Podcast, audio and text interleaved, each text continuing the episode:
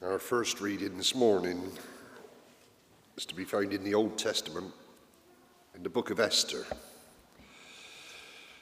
in chapter 4, which can be found on page 504. 504. Started to read from verse 6. Hathak went out to Mordecai in the open square of the city in front of the king's gate. Mordecai told him everything that had happened to him, including the exact amount of money Haman had promised to pay into the royal treasury for the destruction of the Jews. He also gave him a copy of the text of the edict for their annihilation, which had been published in Susa, to show to Esther and explain it to her. And he told him to instruct her to go into the king's presence to beg for mercy and plead with him for her people. Hathak went back and reported to Esther what Mordecai had said. Then she instructed him to say to Mordecai, All the king's officials and the people of the royal province, provinces know that for any man or woman who approaches the king in the inner court without being summoned, the king has but one law that they be put to death, unless the king extends the gold scepter to them and spares their lives. But 30 days have passed since I was called to go to the king. When Esther's words were reported to Mordecai, he sent back this answer Do not think that because you're in the king's house, you alone of all the Jews will escape. For if you remain silent at this time, relief and deliverance for the Jews will arise from another place. But you and your father's family will perish. And who knows but that you have come to your royal position for such a time as this? Then Esther sent this reply to Mordecai Go, gather together all the Jews who are in Susa, and fast for me. Do not eat or drink for three days, night or day. I and my attendants will fast as you do. When this is done, I will go to the king, even though it is against the law. And if I perish, I perish. So Mordecai went away and carried out all of Esther's instructions.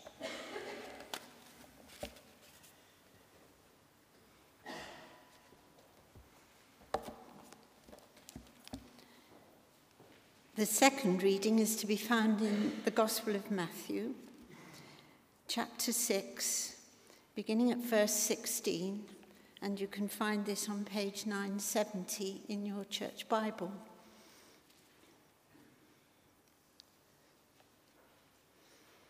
When you fast, do not look somber as the hypocrites do, for they disfigure their faces to show men they are fasting. I tell you the truth, they have received their reward in full. But when you fast, put oil on your head and wash your face, so that it will not be obvious to men that you are fasting, but only to your Father who is unseen. And your Father, who sees what is done in secret, will reward you. This is the word of the Lord.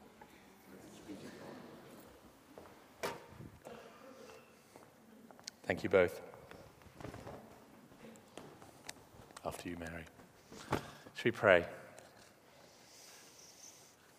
Sovereign God and gracious Heavenly Father, we thank you for your word to us this morning, and we pray that as we study it, we may hear you, and by your Spirit, you might teach us to examine our hearts, to know ourselves, and to know you, our true and loving Heavenly Father. Teach us, we pray, in Jesus' name. Amen. Bear Grylls, the Christian adventurer, has taken 13 men to an island in the Pacific and left them there. Why?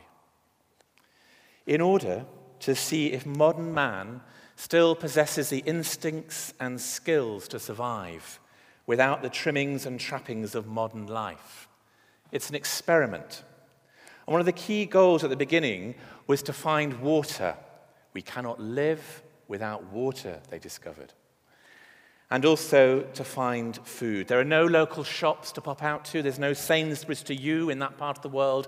And believe it or not, there is not even a Waitrose on the island.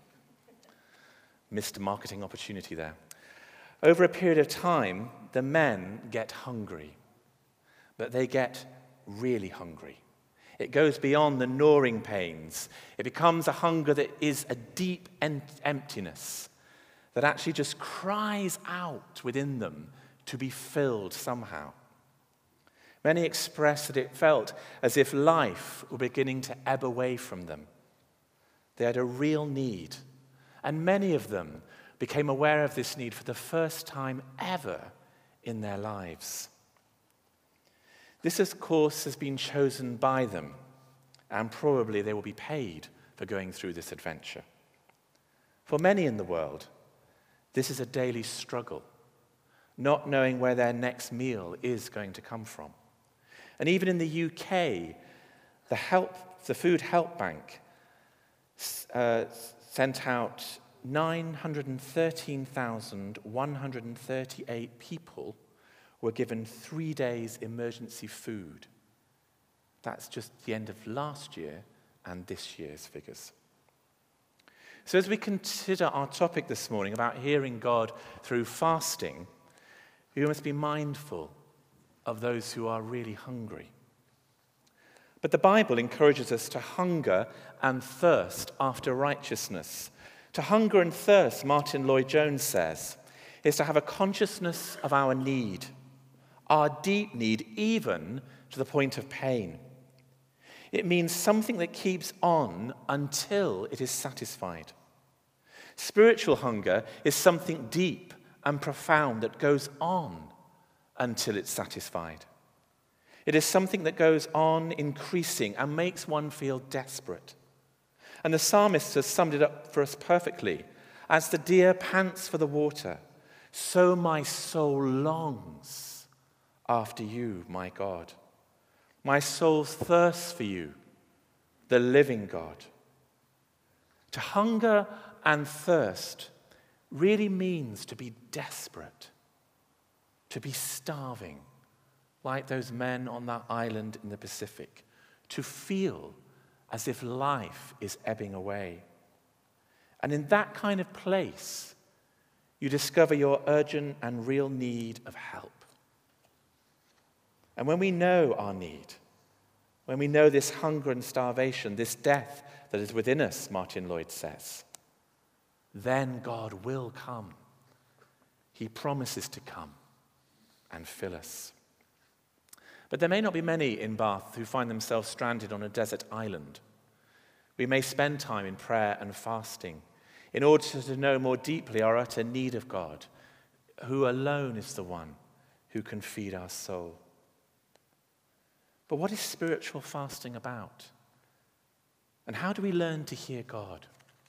How do we learn to hear ourselves through this discipline of fasting?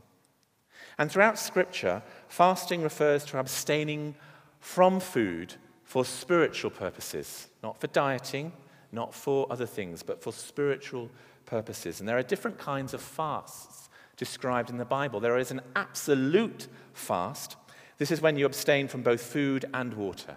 Ezra did this in Ezra 10, verse 6. The king of Nineveh himself, once Jonah had been, ordered people to abstain from both food and water. Jonah 3, verse 7. Saul, when he arrived in Damascus, neither ate nor drank for three days. Acts 9, verse 9. Moses fasted for two periods of 40 days while neither eating nor drinking while he was in the presence of God. Deuteronomy 9. And of course, in Esther today, 4 verse 15, there is no food or water to be drunk or eaten for three days and for three nights.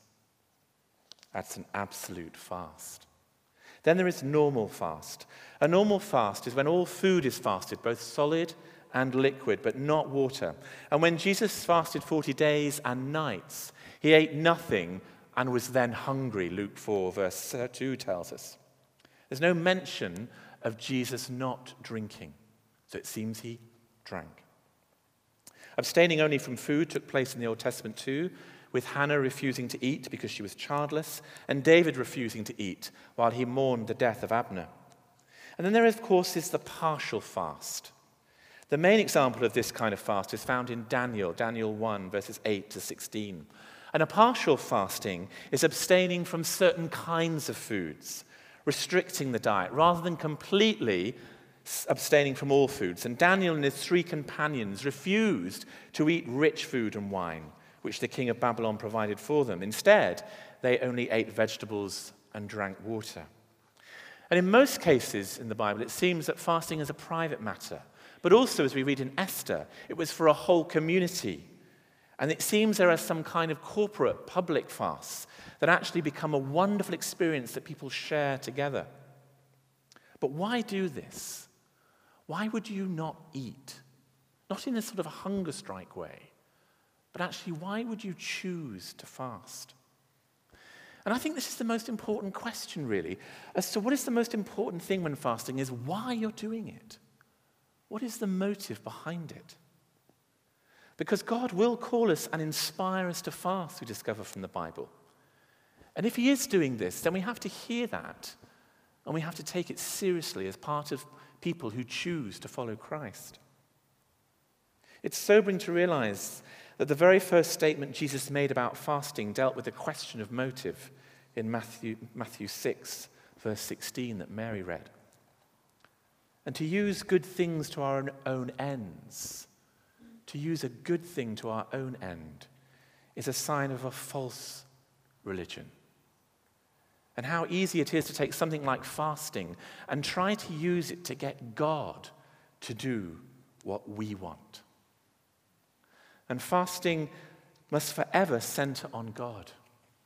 Not on the physical benefits, not on whether we've got success in prayer or spiritual insights that come from it.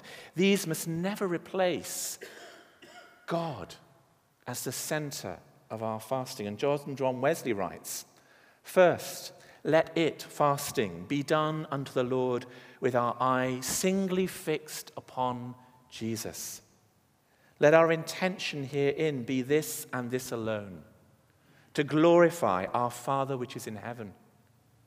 That is the only way we'll be saved from loving the blessing more than the blesser.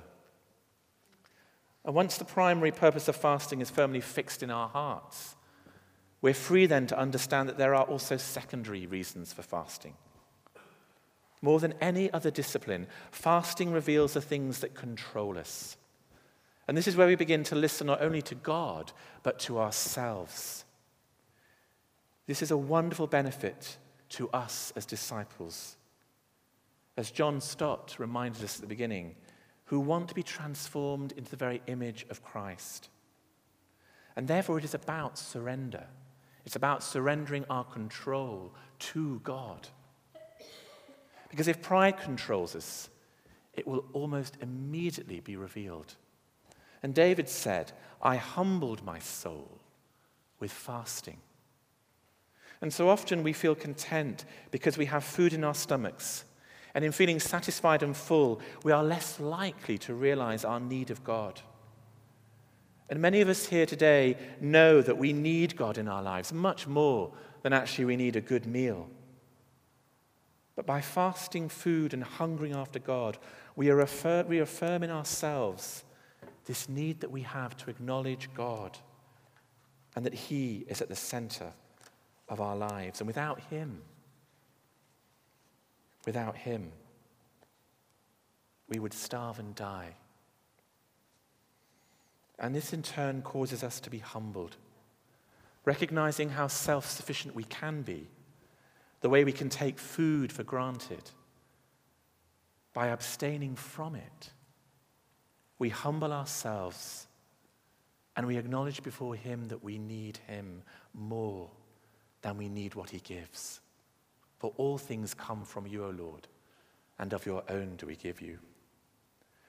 And when food is stripped away, we expose what we cover up. There's that great advert for Snickers where Joan Collins is in it in the changing rooms, and she's a diva. And uh, they, she, they're talking to her, as it were, but actually it's a man who hasn't eaten anything, and he gets really crotchety when he's not eaten. And they say, Well, you've got to eat something, have this Snickers bar, because you turn into a right diva when you've not eaten. And when our blood sugar levels go low, sometimes we really discover what's actually underneath us. We can have a very short fuse. We can actually become realizing the things in us, such as anger and bitterness and jealousy, all these things can bubble up within us. And they will surface during a fasting. And it's where we're actually listening to what's going on in us that God actually, in His grace, wants us to be aware of. That He, by His grace and power, can redeem. Fasting is also a physical reminder that we are sustained by every word that proceeds from the mouth of God. Food does not sustain us. God is the one who gives us the very breath you've just taken. Therefore, in experiences of fasting, we're not so much abstaining from food as we are feasting on the Word of God. And for some reason I cannot explain, but have only experienced at key points in my life, like when coming here, when I have fasted and prayed over decisions for myself, when I have fasted for other people, is that prayer combined with fasting seems even more powerful than prayer alone for some reason. And I can't explain that. Prayer, I know, is often warfare. We are often in a spiritual battle, and fasting can make us more effective in that battle. And by fasting, we can express how serious we are. We can express our hope and desire for God to move and answer our prayers. In 1756, King George II called for a day of solemn prayer and fasting because of the threatened invasion of the French. And John Wesley again records in his journal of February the 6th the fast day was a glorious day, such as London has scarce seen since the Restoration. Every church in the city was more than full, and a solemn seriousness sat upon everyone's face. It's a lovely thought, isn't it? A bit like now. Surely God heareth prayer, and there will yet be a lengthening of our tranquility. How beautifully they spoke. A lengthening of our tranquility. We all pray for things which we believe to be in God's will. And yet, often we don't sometimes seem to see these prayers answered. The Bible tells us to seek God, to seek God with all our heart that in doing so, we will find him. We will find God when we seek him. And yet, the world has a saying the way to a man's heart is through his stomach. And the importance attached to food today, with all our cooking programs, with all our different chefs who we worship and adore and wonder what their next recipe is going to be, we satisfy appetites in different ways. And by fasting from food on occasion, we can better seek God with all our heart. And in that seeking, even through a fast, He will wonderfully meet us. So if you are new to this and you want to hear God through this particular way, I would suggest that you start by fasting a lunch or perhaps a breakfast rather than a whole day. Fresh fruit juices are excellent during a fast. And once this has been done a few times, you may begin to discern what God is calling you to fast about, what it is on His heart that He wants on your heart, for you or for someone else. For remembering we're listening to ourselves as well as listening to the world that we are in, in praying for them. You may just begin to discern what God is calling you to fast about. And for those who drink a lot of coffee, it may be wise to cut down first. Withdrawal symptoms can be very unhelpful for those around you. And then it may be that you lead yourself to a full day fast and you spend it with God and you seek Him and you will find Him. It may just be a partial fast. I have a great weakness when I go to garages. It's terrible, isn't it? There's been a report on it, even actually, now with children and sweets at counters in Tesco's. They've banned it, I think. But as you go to pay, you are stood next to a whole parade of Cadbury. Cadbury is before you. And you just think, oh, I'm paying, you know, £25 for my petrol, it won't matter 60p. And generally, I find I pick up a chocolate bar and it's there. And then Anne discovers the wrapper in the door where I've left it. And sometimes not just one wrapper. Mercifully, I don't get petrol a lot as I don't have a lot of driving to do. But it may be something that you want to partially cut out. Just as an inner prompt to you, it may be chocolate, it may be marmite. I pray for you if it is. And eat a more simple diet, like Daniel did, where he was offered the finest foods, but went for God first to feast upon him. It could also be that for medical reasons you should not fast. Perhaps you're diabetic. Perhaps you're an expectant mother. Perhaps you're a heart patient or many other things doctors would advise you, I'm sure. But submitting to God and seeking Him with all your heart can be expressed by fasting from something other than food, perhaps, from television, from alcohol, from the internet. But as I close on this subject, we're wanting to, through this series, hear from God and what God is saying. And I want to return to Matthew 6, because before verse 16 come verses 5 to 15, where Jesus is teaching us something startlingly new about the very nature of God. There seems to be no record before this moment where Jews would pray to God using the word Father. Peter used it this morning. Les beautifully uses it when he prays. This word Father that we take for granted began here in Matthew 6, where Jesus teaches his disciples to pray Father. I know for some this word is hard because the model of father they've had in their earthly father has been a very poor example. And that is painful. But Jesus invites disciples to share in his sonship with the Father.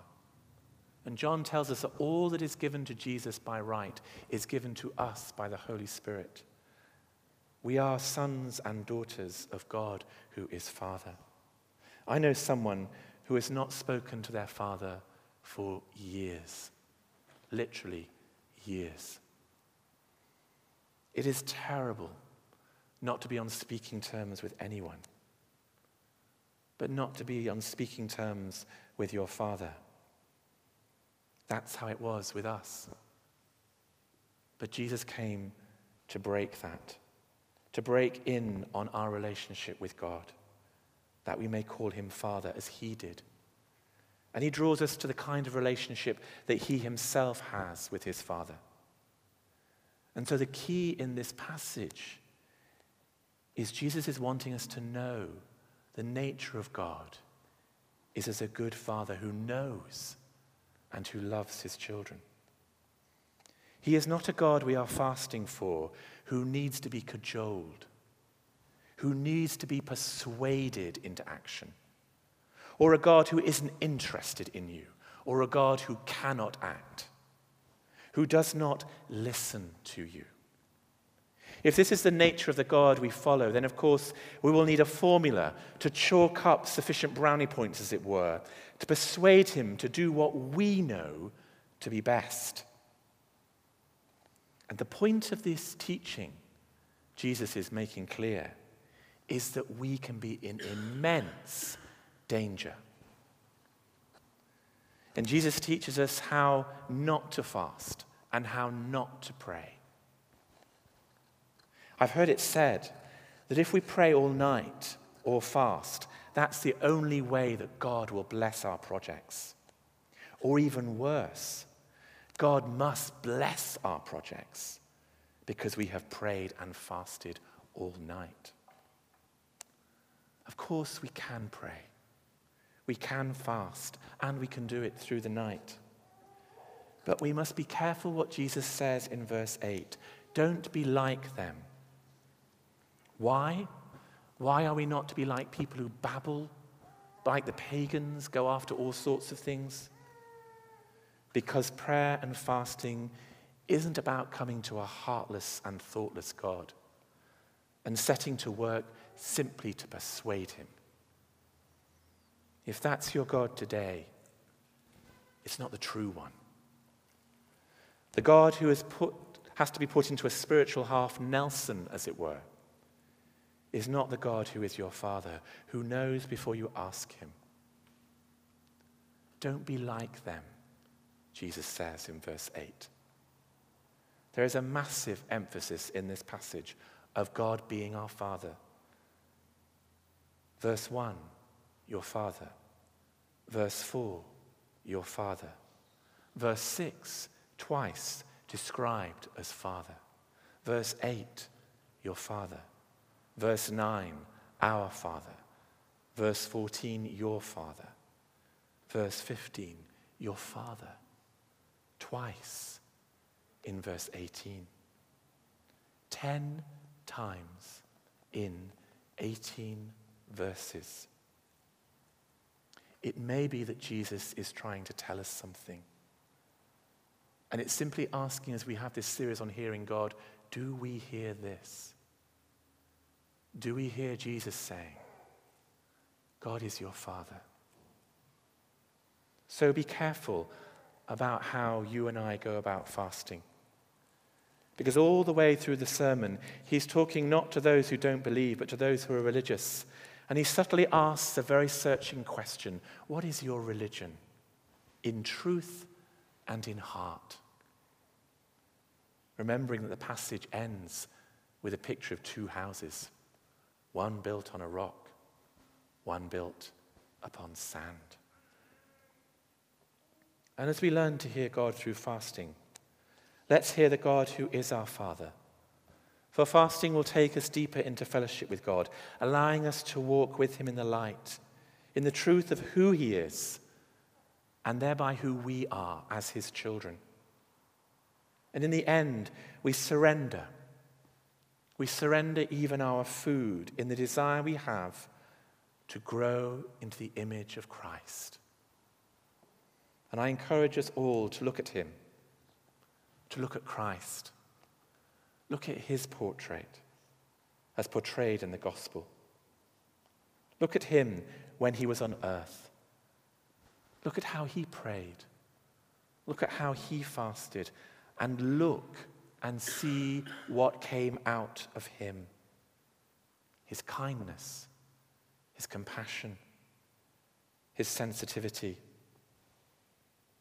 Do you hunger and thirst to walk in the paths of righteousness? Do you hunger and thirst to walk in the paths that Christ has laid out before us? Then fasting can help us. Do we have that deep hunger to hear God in our lives? Can we say, like the psalmist, as the deer pants for the water, so my soul longs, aches, yearns for you, as we might for a Big Mac, a really nice roast beef dinner, a fresh croissant in the morning. We don't need to go to an island in the Pacific, though it would be lovely, to reconnect ourselves with the truth of who we are and connect ourselves with the truth again that God is our Father, and no good thing does He withhold from those who walk His way, who want to really follow Him. Are we prepared to trust that? Are we prepared to lean on it, even when we are weak, even when we feel life is ebbing away? Are we prepared to fast, to go without, to realize our, to realize our need, to feel this hunger, this desire that God has given us, that only He can meet? In hearing this desire within us to be holy, even as God is holy we will then hear the voice of God. and follow him. Let's be quiet a moment.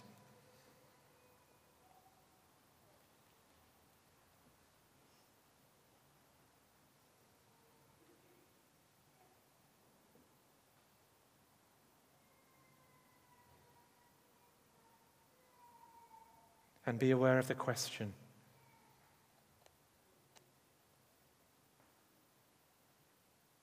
Are we serious about hearing God? Are we serious enough to fast? That we may come into the presence of our sovereign, gracious Father.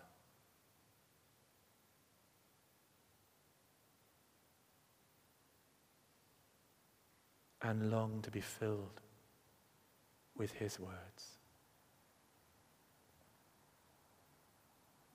as we come to this table of broken bread and poured out wine.